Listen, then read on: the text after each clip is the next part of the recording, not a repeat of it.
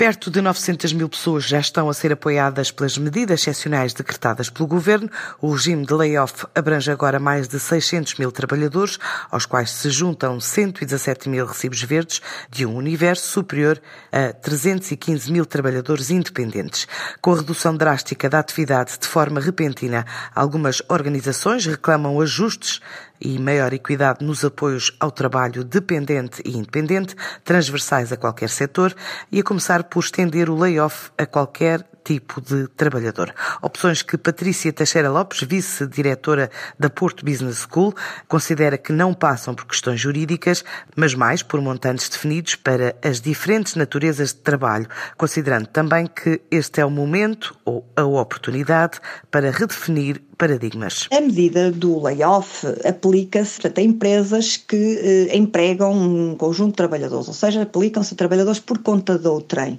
Portanto, isto por definição. O que me parece que pode estar aqui em causa e a, eh, a, estas, estes pedidos das associações que representam os trabalhadores independentes terá muito a ver não com a figura jurídica em si, mas com os montantes dos apoios. A questão de ser execuível, estender a medida, isto tem tudo a ver com quanto é que se quer dispender nestas medidas e, portanto, obviamente tem tudo a ver com escolhas que são, neste momento, muito políticas e que o governo deverá, obviamente, ponderar. Há aqui uma ideia de base que eu tenho vindo a defender uh, também, é que, de facto, estamos num momento de crise provocada por algo que não é controlável, que exige, de facto, que as empresas e as pessoas sejam apoiadas no sentido de manterem o seu um nível de rendimento que lhes permita continuar a suportar as despesas que têm, para evitar aqui uma crise social eh, ainda maior que aquela que vamos ter,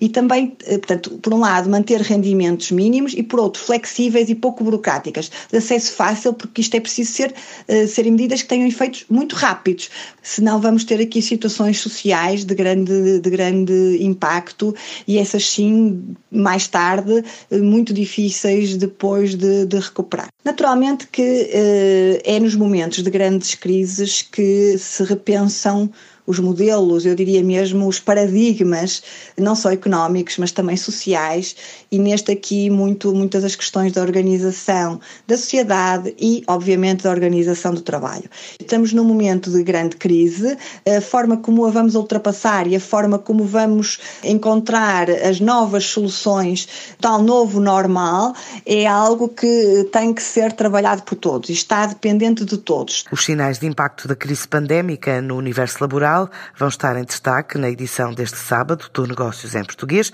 depois das oito e meia da manhã, na antena da TSF.